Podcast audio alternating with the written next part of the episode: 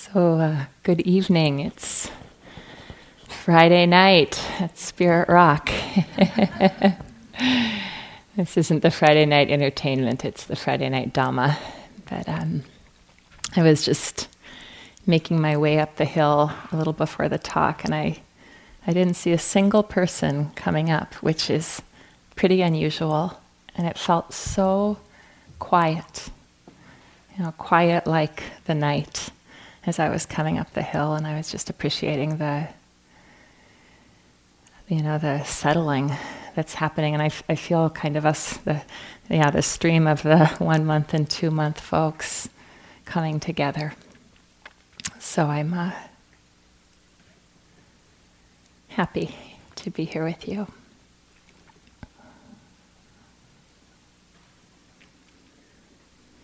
You know, when you consider what brings you to spend your time in this way, what brings you to the path of awakening to the Dhamma.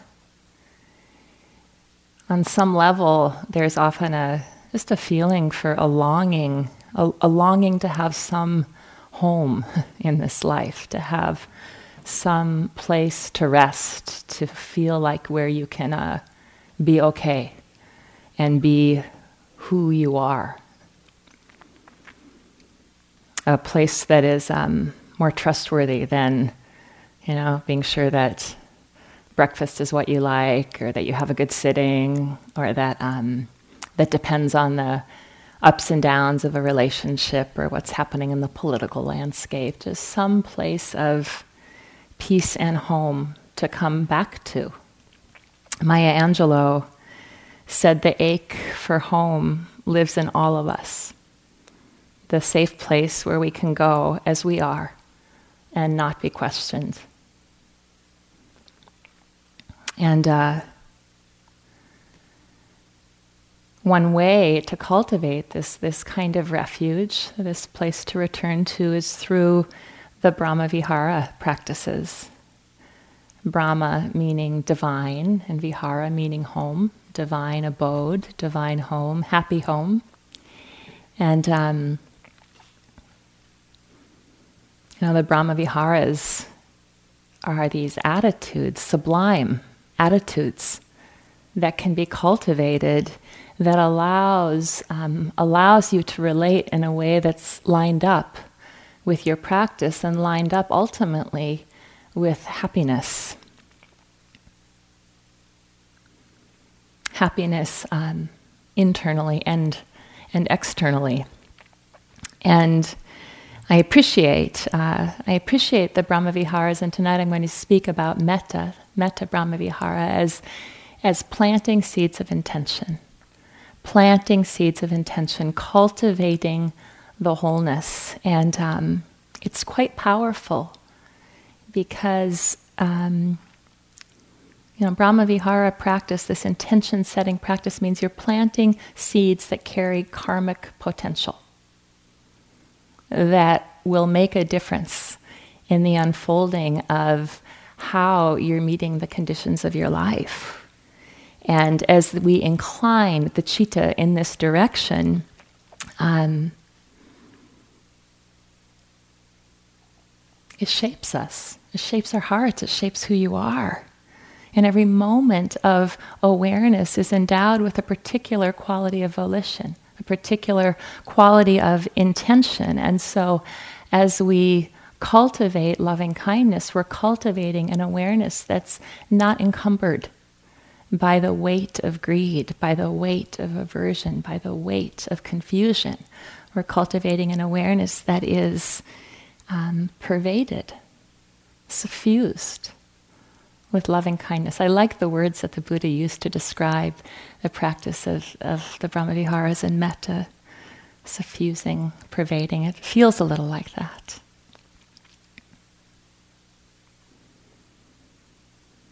So tonight, um, the, the last talks that have been given have offered you just a whole bunch of awesome, skillful means to work with what's happening in your practice here. And tonight I'll offer some skillful means, but I'm also going to just share some stories, and I invite you as I'm speaking to be kind of listening in your heart and in your belly.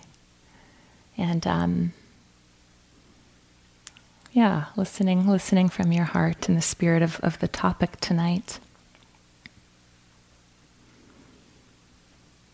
And I wanted to not just say the same old metta things over and over and over because you've all heard metta talks and you've been in the hall for many of the afternoon sittings. So I'm just uh, sharing some of what comes to comes up for me as I reflect on metta this week, rather than going through what you might have already heard so many times. But it's always good to hear things over and over again, isn't it? Because we hear it from a different place. It's never it's never the same. So the word metta um, comes from you know, two parts mid, which uh, means to soften or to love or to be fat. And that's my favorite, like a midsection to be fat. And uh, the um, mitta which is in the kind of the spirit of Kalyanamitta, is is a, is a true friend. Um, and the word the word um, metta is translated as you know, we, we say loving kindness, that's one translation. You could also consider metta a practice of goodwill, of benevolence, of friendliness, um, of sympathy. To me, empathy carries an aspect of metta to it. So, my favorite translation of metta is to grow fat with kindness. so, let's grow fat with kindness together. Let's keep growing bigger and bigger with kindness over our days together. And it's good to have a felt sense of how, how you experience a kind heart, how you experience an open heart because it feels so good when conditions are such that our hearts feel connected and open. I know for me, there's a, a feeling of um, warmth and flow, connection to life, a quality of being nourished when metta is present. And when metta is not so present and the heart is more closed, there's a sense of tightening or a contraction, a, a stepping away from, a kind of separation that can feel at times protective or even a little bit powerful. You know how that can start to feel a little bit powerful when we hold ourselves separate. And um, but it really, it really leaves us unfulfilled. It leaves the heart wanting more intimacy, whether that's conscious or not. And I was really happy to be asked to speak on this particular topic because metta has been such a key component, a critical component in my own practice over the last 20 years. And um, there were many times when metta felt, felt like a, a healing balm to me, when what I needed in my practice wasn't to do straight vipassana, wasn't to be with the breathing. I needed to. Um, tenderize on the inside enough in a way that would actually allow the mindfulness to do its work. It's difficult to investigate what's happening when we're armoring against experience in our bodies or our hearts. Do you know what I mean? Um, so there were ways for me that the metta practice was necessary, especially early in my practice, for me to really do the mindfulness. And as my practice um, grew and stabilized, metta became a um, valuable gateway to support uh, the collectedness of mind over time.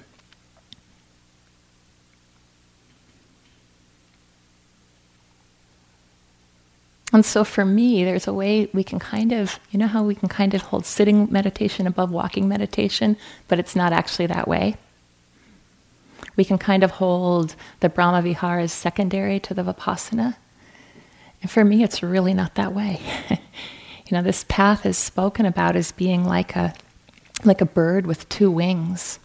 One wing being the wing of wisdom cultivated mm-hmm. through Vipassana, and one wing being the wing of love, which we cultivate through the heart practices. And, and um, you know, both wings need to be developed in equal measure for that bird to take flight, and that bird, of course, is a symbol of our own um, awakening. And the Buddha taught people differently. He was so psychic. And, um, you know, I'm not psychic like the Buddha was, so I sit up here and offer the best I can to all of you. There's so many different flavors of hearts and minds sitting in this room. And uh, the Buddha recognized that people resonate with teachings presented in different ways. And he, res- he recognized that there are wisdom followers and there are faith followers, and that it lands a little differently for each of us. Some people have a naturally kind of emotional nature. And so they'll, they'll do the Vipassana practice, and there's the, these relational qualities and the heart qualities that just unfold and are quite alive on their own. Other people will have a lot of um, clarity and articulation of the insight, but it might feel a little dry.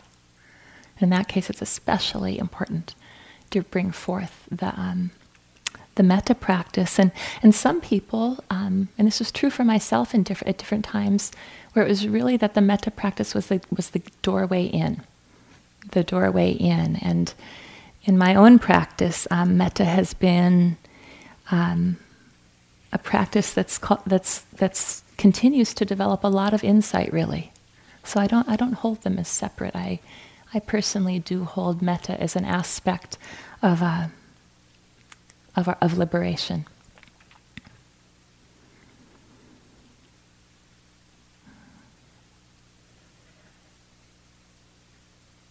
So I was thinking about this talk, and I I think about death. I, re- I do the death recollection often, the five recollections, but I, I um, reflect upon, upon dying and death daily. And, you know, I was just reflecting how much it seems like the measure of a, of a life well lived has a lot to do with love, has a lot to do with I think so, some of what allows a person to die in peace is knowing that that you loved well. And I remember when, when I was with my mother in her, her final weeks and, and days and months, and the last thing she said to me after a very difficult uh, journey with terminal cancer, she, she, she was so, so internal at that point. But the last thing she said to me five times, she said, Erin, I love you. She said it five times. And it, it really struck me that at the end of her life, like that's what she wanted me to know. That was that was what was most important to her. It doesn't always go this way. I was very fortunate that those were the last words my mother happened to speak to me. But it was really this teach, teaching for me around wow, if we know that, that death is certain, but the timing is uncertain, what makes sense in the meantime.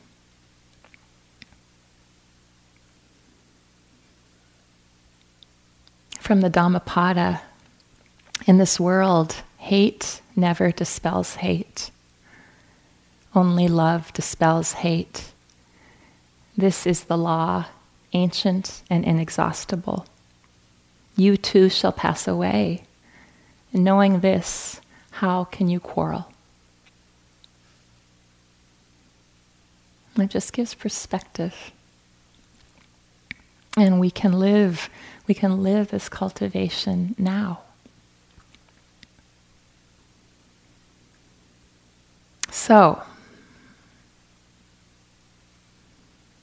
uh, you need you need metta to do metta practice. You need metta to do mindfulness practice, but you need metta to do metta practice too, because don't we all know how it is to be sitting on the cushion like, may I be happy?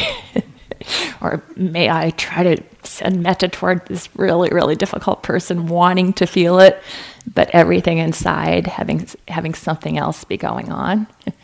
Such a purifying practice. And, um, and there's a way in the, in the practice that our reactivity can be so alluring, can be so um, addictive almost, going back to those stories, going back to the reactivity.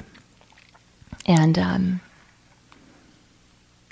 it really does take an environment, an internal and hopefully external, but especially an internal environment of kindness to open to our deeper conditioning, to open to the places of, of pain.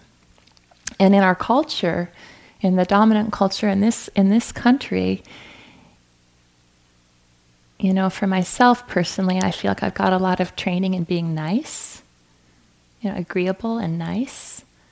But training in being kind is much deeper. They're not the same thing, being nice and being kind. Um, I looked up the words this afternoon. Nice is pleasant, agreeable, and satisfactory. and kind as uh, benevolent, helpful, and loving. So there's a way that kind relates to action. Um,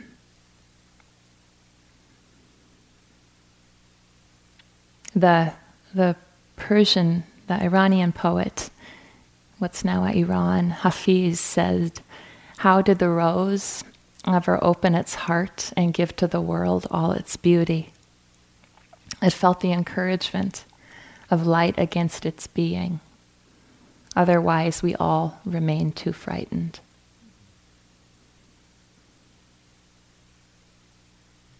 I think it's so beautiful. It's a little like that. We're, we're a little like that bud, feeling the encouragement of light just opening. Because the waking up is this pra- the process of the practice unfolding.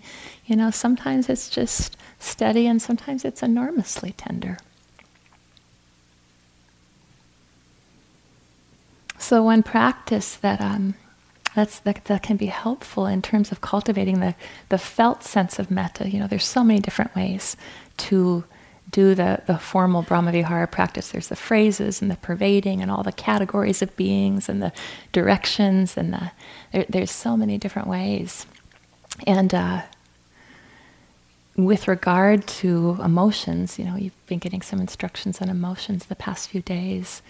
It can be really helpful to uh, do this widening and softening practice. For me, that's like a practice that has the flavor of metta without the phrases. You know, when there's some sense of that beginning to tighten up, to just allow your awareness to get really big, you know, much, much bigger than your physical body, much bigger than this room, to just connect with a really sense of, of spaciousness, spacious like, like the sky is spacious. And, and from there to just soften, not to need to figure out what mindfulness tactic to apply, not to need to figure out exactly where this is on the map of the fourth foundation, but just to soften. So you can like touch the experience from the inside, just to breathe out and soften. There's a way that right there is the presence of that kind of tenderness that is, that is the quality of metta.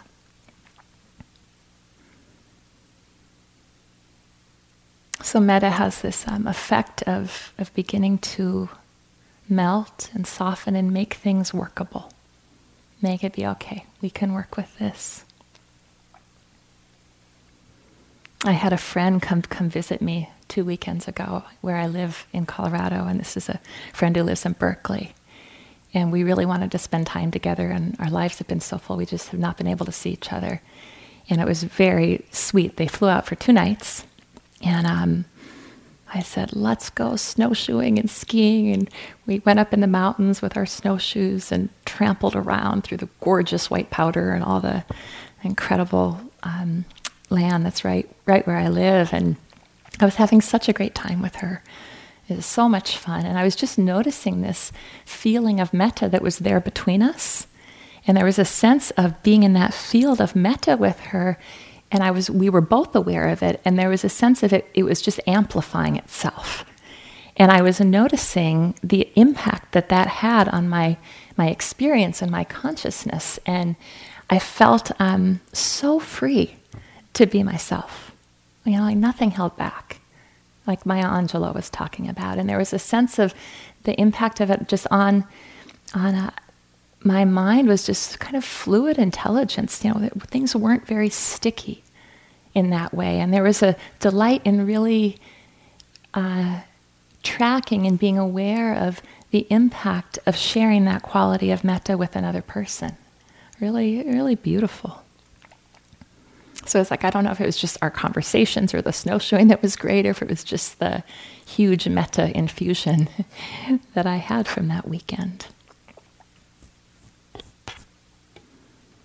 So, um, is it, can be a beautiful relational practice. Some of you talk about doing metta outside and with the trees, or um, with pictures that you have in your room, or with presence of beings who are represented on the altar. And um, it's so powerful to make connection, to have connection with ourselves and another from that place of presence.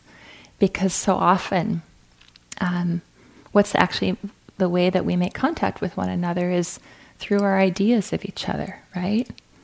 So it's like my idea of myself makes making contact with my idea of all of you as a group.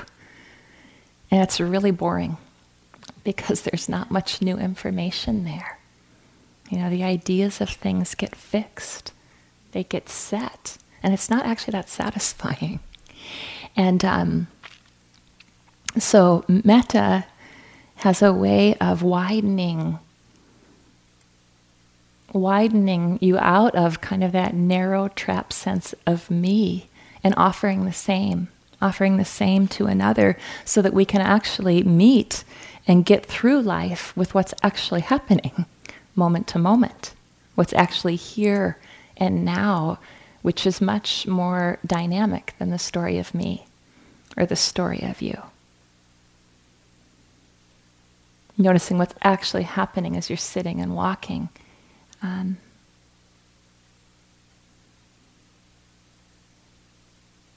which is very different than, you know, being um, tugged all over the place. So metta is uh, contactful in a way that is tends to be satisfying.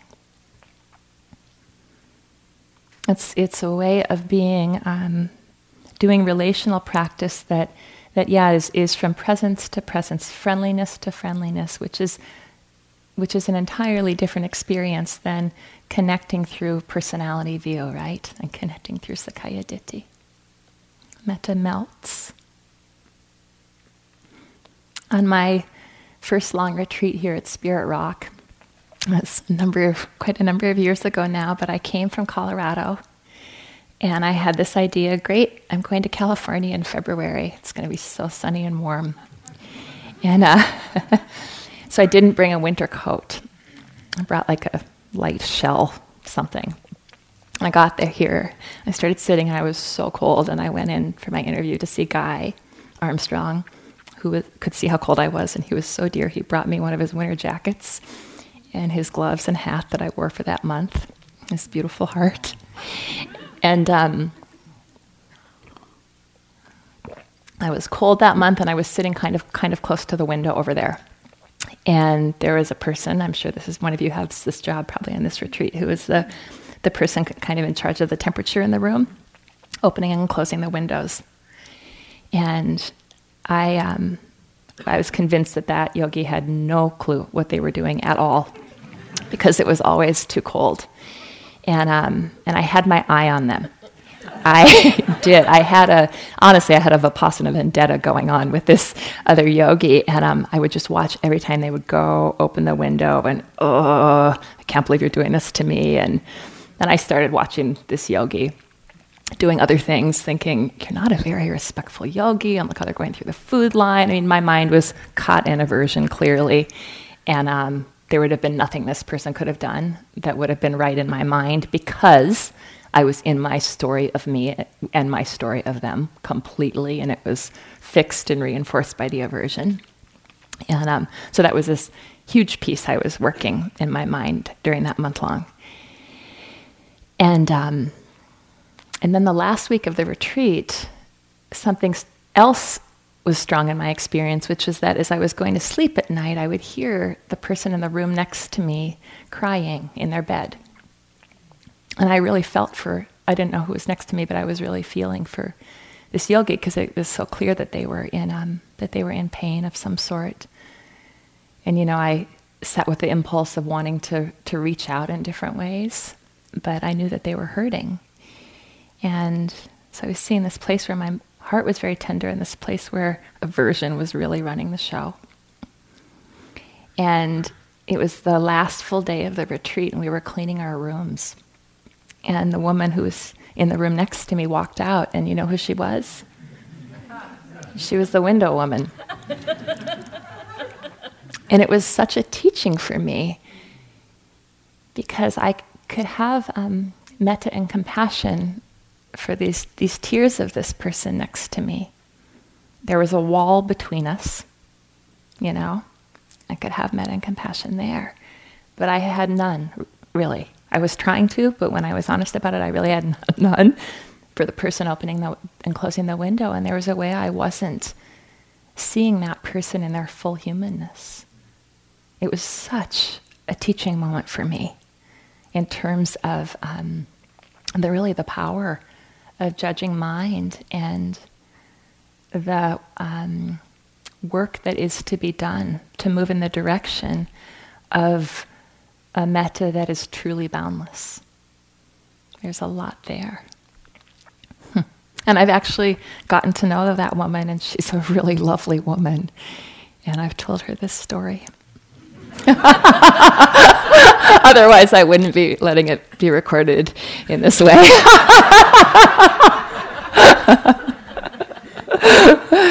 oh. hmm. So,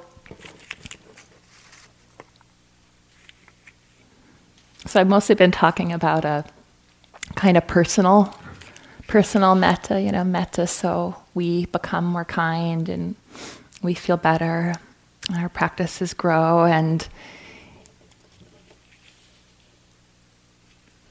it's valuable on retreat to keep connecting with why you're here really. And if we take that thread all the way down, you know, it has to do with happiness. And if we take it even deeper down, I, the the wisdom element too, it just has to do with practicing in a way that's of benefit to all beings. You know, this path is not about private salvation, as I understand it. Joanna Macy said the other week, she said, if you're into private salvation, that's like, it's worth, not worth more than salt. There is no such thing, but just, um, you know, our, our liberation is bound up together. And, and, um, when when there's doubt in the practice or when it's difficult, you know, you might remember, all right, practicing for the benefit of all beings. Because it's actually a powerful statement and a powerful action to be spending your time in this way. And I, I think it's important not to miss that. And um, and you know, each of you come and you sit here and you, you, your lives, you're able to leave, you know, the physical elements of some of your daily life behind, but it's, it's here with you in different ways. You know, we come and we sit here in the totality of our lives and all the currents that run through our experience um, as human beings. And so I came across a couple days ago this really awesome, it's a really short video. Obviously, I'm not going to show you a video, but it's it's um, it's like a, it's kind of like slam poetry. It's really great. This doctor in Albuquerque named Umar Malik, who's a he's a physician in Albuquerque and he's a first generation Muslim American, and he put together this short. Um, it's really basically a letter to his future son, son or daughter, and he put it on Facebook as a a uh, fundraiser for the ACLU. It's really a great way to fundraise. And it's this beautiful, um, to me, modern day metta prayer. You know, a metta prayer. If, if, if the Buddha were alive today, you know, what would he name in terms of the metta? What would the categories of beings be? What would what what might he name? And uh, this is really beautiful. This this um, Man Umar is, is really in the face of oppression and injustice, inviting us into empathy, inviting us into love. And I just wanted to share a little, little bit of it with you. It's this big, long thing, and I'm not having music or movement or rhythm. So it's a completely different impact. But his words have just really been with me. And um, I realize that they touch me because it's a, it's a metta prayer. And I'm just going to share some of what he wrote um, with you in the spirit of holding our practice um, for the benefit of all beings. And so he's in the video, he's got this big mural behind him um, with a picture of what looks like a First Nation person and says, Honor the people. And uh, this, is, this is called You I Am. And again, it's a letter to his future son or daughter as a, as a metta prayer. And I'm just reading like you the a small part of it, so it might seem a little bit out of context. But I think he's speaking to us. And he says, because you're made of something beautiful, not something obscene. And with the light inside your eyes, show them what they can't see. You see, we're perfect imperfections held together by a dream, and you're closest to the Most High when you're down on your knees. So when they tell you that you're different, they don't know that it means that you have something great beneath it, like Muhammad Ali. May you never see the color of your skin as a weakness. May you never judge another person different by their features. May you never know the painful cries of massive deportation. You're a seed of, immigra- you're a seed of immigration that was grown into this nation. So never run or hide your faith. Allah will give you patience. So fight for equal rights in spite of what they might believe. In that is freedom that Dr. King had seen when he was dreaming now we're screaming Black Lives Matter for the same reason. So may you never see a disability as a weakness, for your auntie only has a hand but makes it look all easy. May you never see somebody die or poisoned by their poverty, drinking lead water from the faucets on their property, or ever see the day when oil conquers water, or corporations colonize our native sons and daughters. May you never know the days when women aren't treated equally or even seem to be the highest paid that they're deserved to be. And so I write this to my son and to my daughter, to my soul from your father. I got one more lesson for you. Most importantly, I pray you love your mother more than me, for she walks across the earth with heaven beneath her feet, and we are free. Said, We are free. As she walks across earth with heaven beneath her feet, said, We are free. I think that's really beautiful. It's a different kind of thing to share in a Dharma hall in a certain way, but it's just such a beautiful uh, metta prayer for us to um, radiate good wishes to all beings with no exception.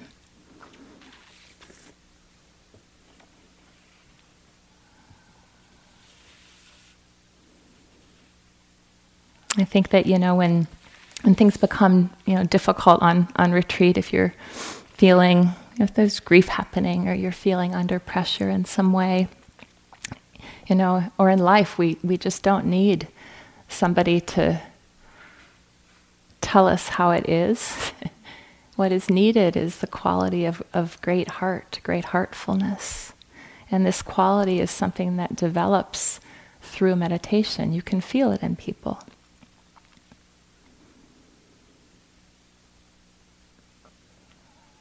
So there's a, I borrow this from Ajahn Sucitto. He's been really a very important teacher in my own practice, a quite senior monk in the Theravada forest tradition.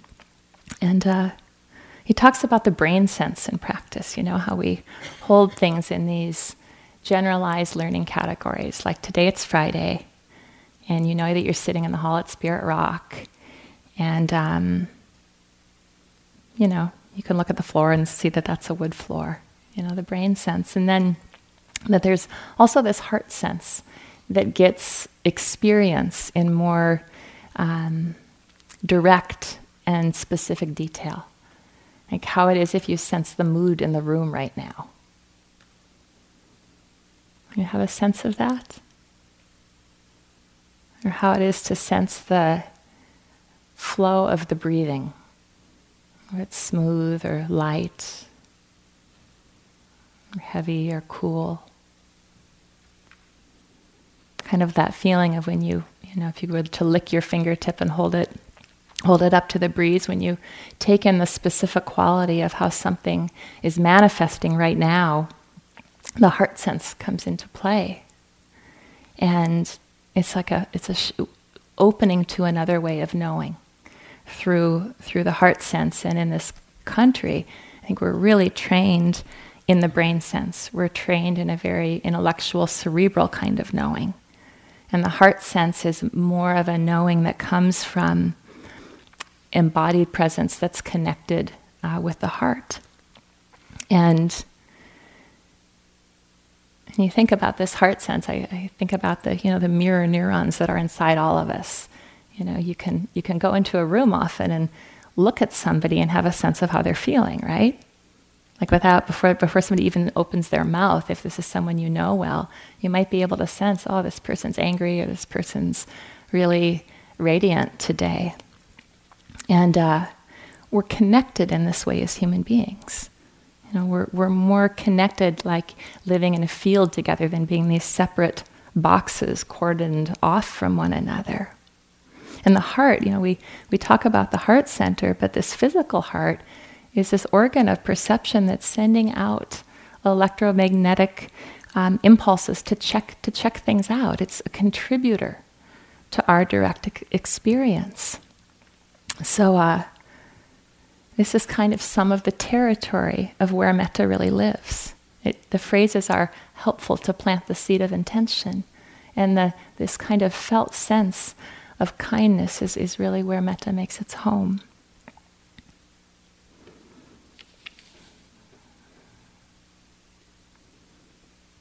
I had the, the great good fortune this past December to go to Germany. It was like amazing that this worked out for me on a lot of levels in my life. And a dear friend of mine, a woman I've known for probably 25 years, we grew up together, where we went, we were in high school together in, in Fargo, North Dakota, where I'm from originally. And she uh, was spending a period of time working as a psychotherapist in Germany. And she said, Erin, you've got to come, you've got to come. And I had the time off. And I went, and um, you know, I was I was so jet lagged for a lot of the time. She, I kept saying, you know, Terry, I feel I feel out of my mind, and she said, great, you know, this is the experience of being out of your mind. And I said, I feel out of my body. You know how jet lag can make a person feel half crazy. And she said, okay, this is the experience of being out of your body. And um, we decided to take the train to Paris. And I, you know, I just had never been to that part of the world, and. Um, I got in touch with a friend of mine who lives out here and said, What should I do in Paris? And she said, Here's exactly what you should do. You know, here's where you should stay.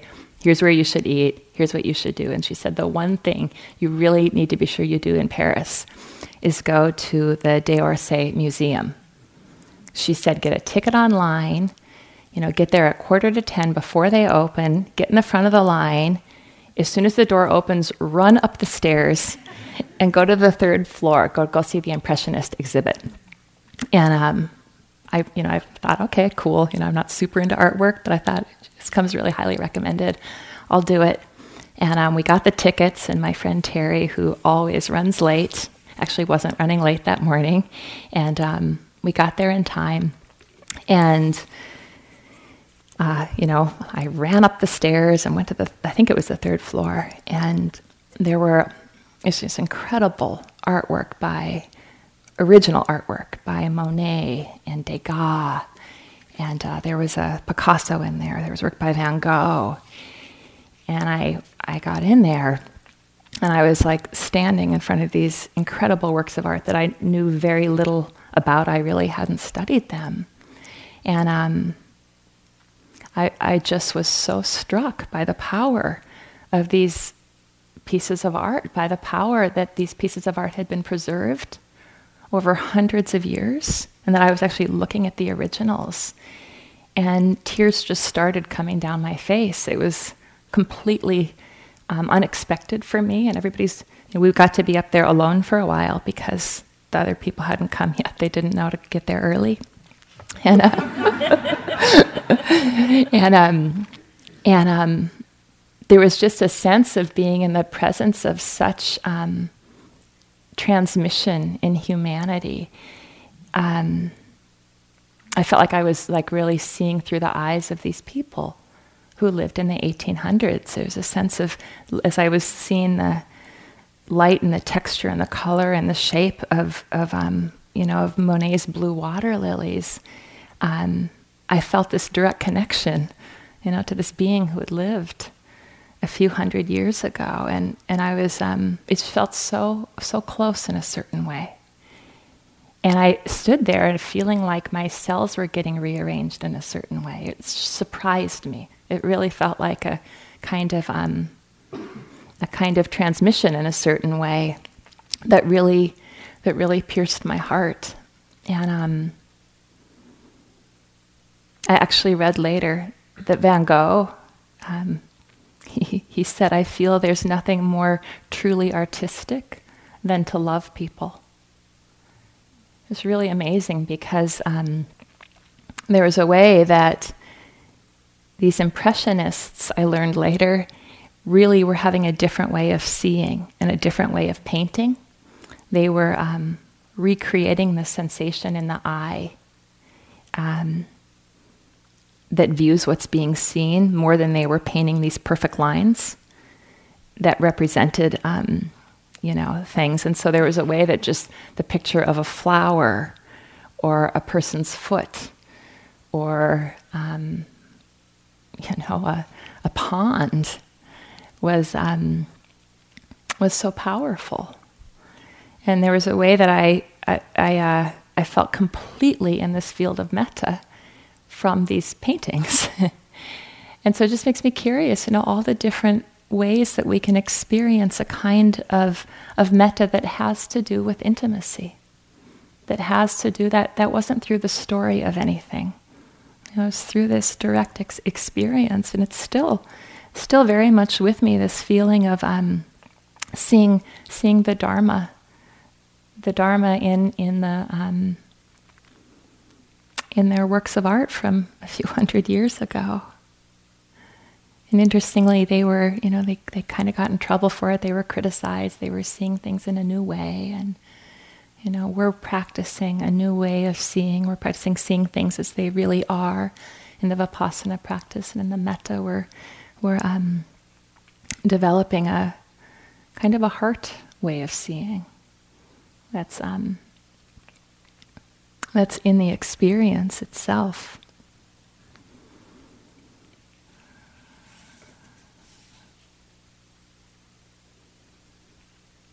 Mary Oliver says, There's nothing in this world, if I pay attention to it long enough, that doesn't cease to foster wonder and love.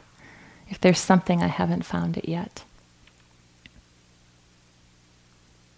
So, just to connect a little bit the metta with um, and the Brahmaviharas with some of Nikki's teaching last night on the on the seven factors in uh, in the suttas in the uh, um, there's a there's a whole story where wanderers of other sects go to meet with uh, the Buddha, and um, they're basically saying that um, that they teach to their disciples a mind imbued with loving kindness, a mind imbued with compassion, a mind imbued with uh, sympathetic joy, a mind imbued with equanimity. And um, they say, um, what is the distinguishing factor of what you're doing, Buddha? Because they were seeing that people who were sitting with the Buddha were having a depth of realization that their people weren't. So they were saying they were they were teaching the Brahma Viharas, but they weren't teaching them in, in such a full way. And the Buddha goes on to talk about um, that when when people ask him this, um,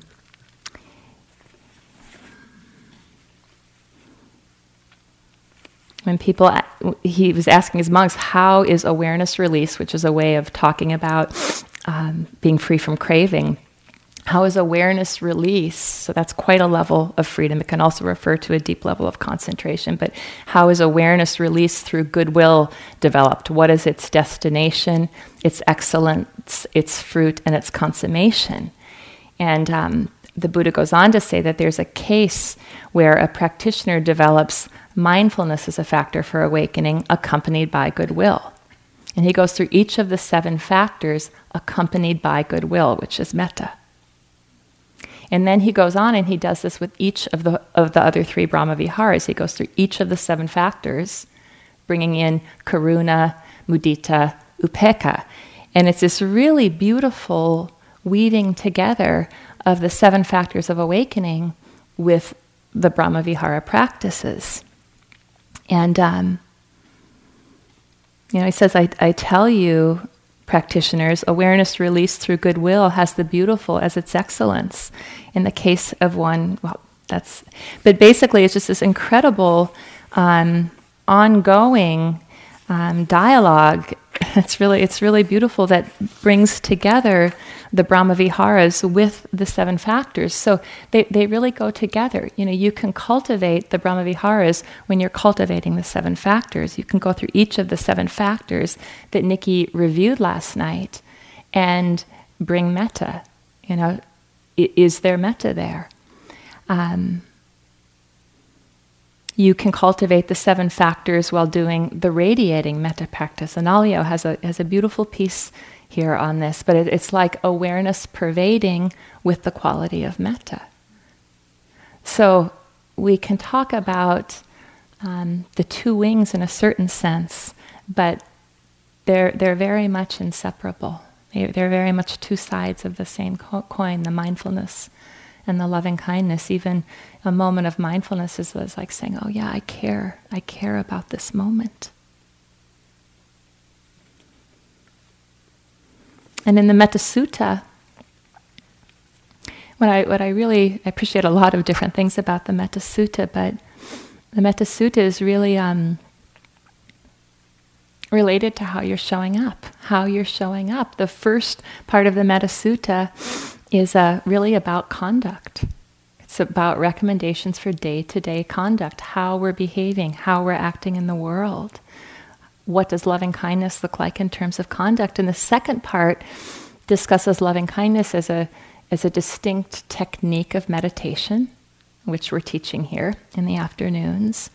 And the third part of the, of the Metta Sutta is basically a, a commitment to this universality, the boundless nature of metta, no being, no being left out. And um, metta is like a, a culture of mind a beautiful culture of mind that leads to samadhi, that leads to happiness, that leads to freedom.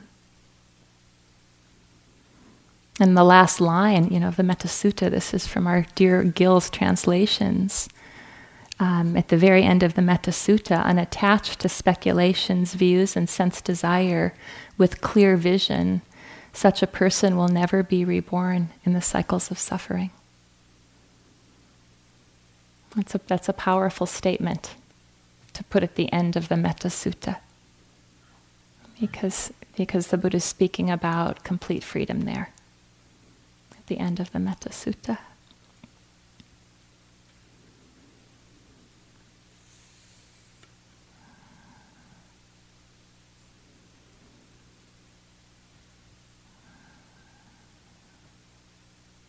And we talk about all this stuff, but it, it's it's it's really quite simple. you know, it's, it's really quite simple. It's this intention to bring kindness to the present moment in a way that includes yourself. You know, sometimes metta can just be on retreat, this moment to moment, being in touch with what is needed now. What is needed now? There's this responsiveness to ourselves. What is needed now? Checking it out. And when, when we ask in that way, what is needed now, there's, there's a kind of shiver of response there. What is needed now? and, and listening and responding so that you're practicing in a way that's line, lined up for you here. What is needed now? Really, what is needed now?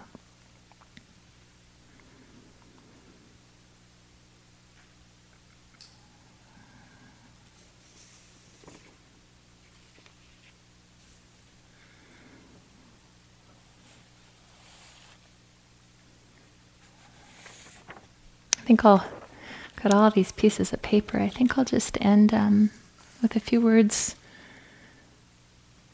Actually, from Barbara Kingsolver. She's such an awesome author, and she talks about she talks about elementary kindness.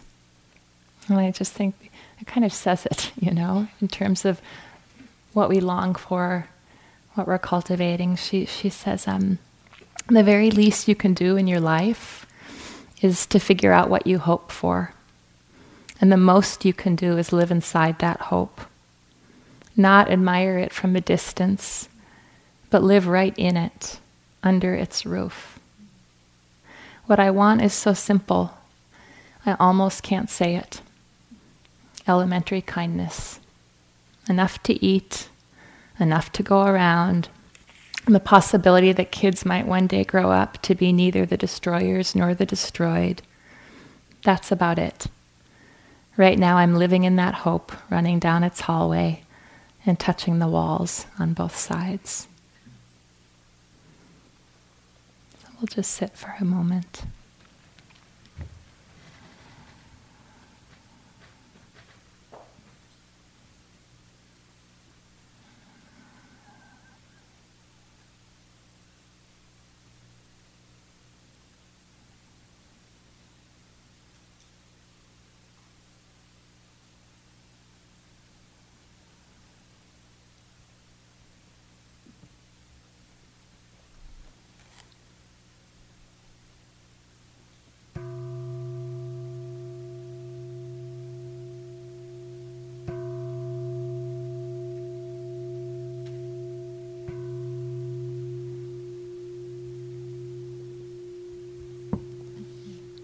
Thank you for your attention tonight.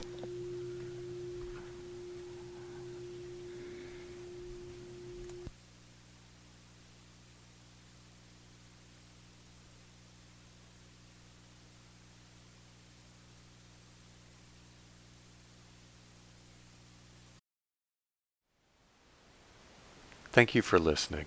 To learn how you can support the teachers and Dharma Seed, please visit dharma dharmaseed.org slash donate.